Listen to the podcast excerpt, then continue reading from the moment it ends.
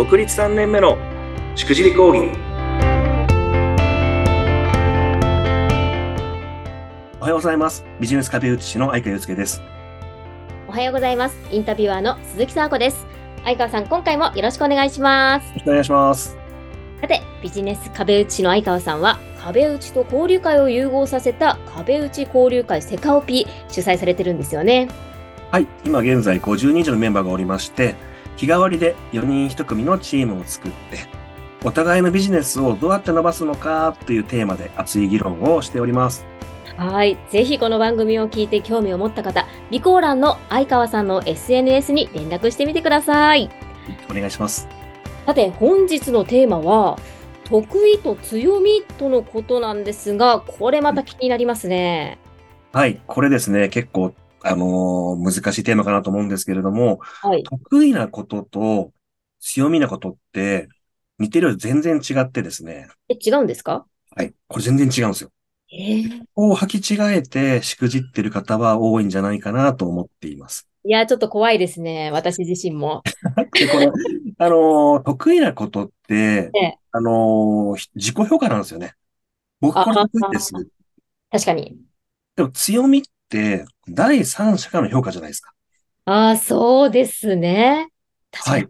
で僕がこれこれとが強みなんですって言っても、第三者から強みに見られなければ、それって得意な話であって、得意なことと強みなこと、これを線引きしてやらないと、結構ですね、しくじってるケースっていうのが多くあります。ね、ちょっとドキドキですね、これ。でも結ええ構これ一緒だと思っちゃってる方多いんじゃないですか？多いと思いますよ。はい。壁打ちやってても、それって多分得意なところで、強みってこっちなんじゃないですか？みたいな結構痛いあのフィードバックをすることもありますが、これはやっぱり他人から聞かないとわからないんですよね。うーん、なるほど。はい。ただ、なかなか他人から強みについて聞く機会はなかったりする。ないです。ですので、まあそういうことも踏まえてですね、ちょっと二つしくじり事例をお伝えできればなっていうふうに思っています。わあ、お願いします。どんなしくじりがあったんでしょはい。一つ目がですね、しくじり、一つ目が、経歴を生かさないで、競争が激しい場所で勝負されている方がいました。う。これ具体的に言うと、はい学校の先生で、ええ、ええ。ハンドキャリアとして挑戦している話なんですけれども、はい。その方20年以上の教員経験があってですね、まあ、独立されたんですがええ、独立した後がですね、その得意な料理スキルを活かして、ダイエットコーチやってるんですよ。へえ、ダイエットコーチ。はい。ただ、このダイエットコーチって今すごく競争激しくて、そうなんですね。まあコロナを機にもう在宅でもできるんで、そういうコーチ業みたいなものはすごく増えている中でうん、やっぱその方も一般的なダイエットコーチの強みうん。を前面に出したメッセージをされているんです、いたんですね。ええ、ええ。で、一方でヒアリングスキルは結構自信があるみたいなんだけれども、なかなかうまくいかないと。うんそういう話がありました。うんでその人の自己評価では自分の強みって料理ができることで、それを活かしたダイエットコーチなんですけれども市場を見ると、それは当たり前っていうか普通、普通の話であって、そうですね。確かにね。いっぱいいるよ。そうなんですよ。うん。強みなのかって言われると、ちょっと難しかったりするんじゃないかなって話の中で、じゃあ、〇〇さん、あなたの経歴って20年以上保護者と面談してきましたよね。おー、はい。毎年何人と面談しました？これ、20人だったら、ママ1000人以上との対応してるんですよね。とすご。これって強みになりませんか？って話で、ヒアリングが得意だってこともあったので、ママ1000人以上との対話から導き出した〇〇とか、なるほど。はい。働くママ1000人の傾向から見見たこれこれとか。そういうふうなものを打ち出しにすれば、これ一気に強みになるんじゃないですか？というような話があって、今方向転換されて、まあまた肉付きやられてると聞いてるんですけれども、まあ、しくじりという話じゃないんですけれども、強みと得意を履き違えてしまって、苦しいところで戦ってしまったっていうのが1点目。なるほど。まさに経歴を生かして再出発できたってことですね、この方は。そうですね。いやすごい数ですよね。ママ1000人とか。これなかなかいないですよね、そんな方ね。いないいないいない。それ使ったらいいのにって話なんですけどね。はい。これ気づかないです、やっぱり。うん、いやーなんか周りから聞いてるとね、いや、それはすごいよって思うけど、やっぱりご本人にとっては当然のことだから。当たり前なんで。はい。すごい。で、2点目が僕はい僕自身のあの、しくじりではあるんですけど、ええええ私あの、3年前はウェブプロモーションって言われるような、うんウェブ広告を使ったりとか、プロモーション支援と営業支援の二軸で、まあ、スタートをしたんですね。はい。で、このプロモーション、ウェブプロモーションっていうのが、僕、広告代理店の経験が長くてですね、うん。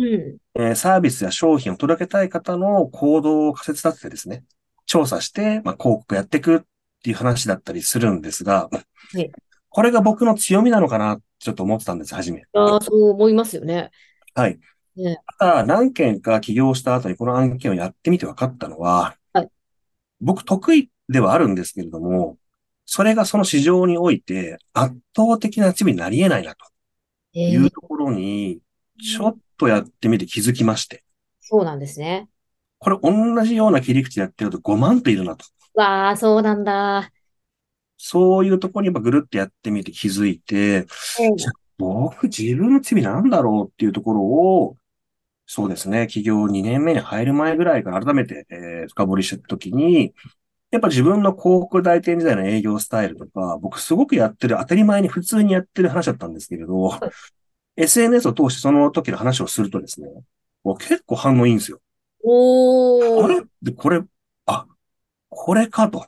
自分が普通にやってることが、一般的には、そういう反応もらえるってことは、これが強みになるんだなっていうところで、営業支援事業っていうところにもっと注力しようかなっていうふうに思いましたし、あの、お客様に当たり前にやっていたヒアリングとか、壁打ち、このフィードバックとかっていうのも、当たり前にやってることを他の方のコミュニティに行ってやったんですよね。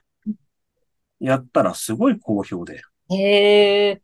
こんなニーズあるんだと思って、それがベースとなって、今の現在の壁打ち交流会の素案になったんですよ。ベースに。なるほど。そういうことだったんですね。そうなんです。あの、もともとはじゃあ、相川さんが当然と思ってやってたことが、すごい響いたというか、そうですね。今、50人超えるメンバーもね、いらっしゃいますし、そこの自分の当たり前が少し強みになったのかなっていうところに気づけたというところでございました。あーいやー、これはなかなか、じゃあ強みってあれですね。やっぱり、こう、周りから聞かないと気はいづかないものなんですね。気づきづらいと思います。うーん、なるほど。いや、完全に一緒だと思ってました。はい。あーやっぱりこう、そうやって壁打ちをすることで気づくこといっぱいあるっていうことなんですね。そうですね。メンバーも普通にやってること、それ絶対売れますよって話よく出ますし、なるほど。改めて、えー本日のテーマまとめますと、はい。あの、得意なことは、やっぱ自己評価であって、強みになることっていうのは他者からの評価であると。で他者からの評価なので、他人から聞かないとわからないっていうところがあるんですけれども、なかなか聞く機会ないですよね、というところが、まず1点目です。で、そして、当たり前にやってるとか、当たり前に知ってることに強みが隠れたりするんですけど、それが気づきづらいですね。当たり前にやってるんで。なので、まあ、得意なことと罪になることっていうところの違いをまず理解してもらった上で、そういうなかなか気づきづらい環境にいらっしゃる方はですね、ぜひ、あの、壁打ち交流会に来てもらうと、そういった切り口で壁打ちできるんで、ぜひお待ちしてます。ぜひぜひ自分の強みは何なのか発見できる場へね、あのお越しいただければと思います。はいさて、次回はどんなテーマでお話しいただけるんでしょう？はい。次回8日の配信はですね、非対値欠乏症、こうんれをテーマにお届けします。次回もどうぞお楽しみに。相川さん、今回もありがとうございました。はい、ありがとうございました。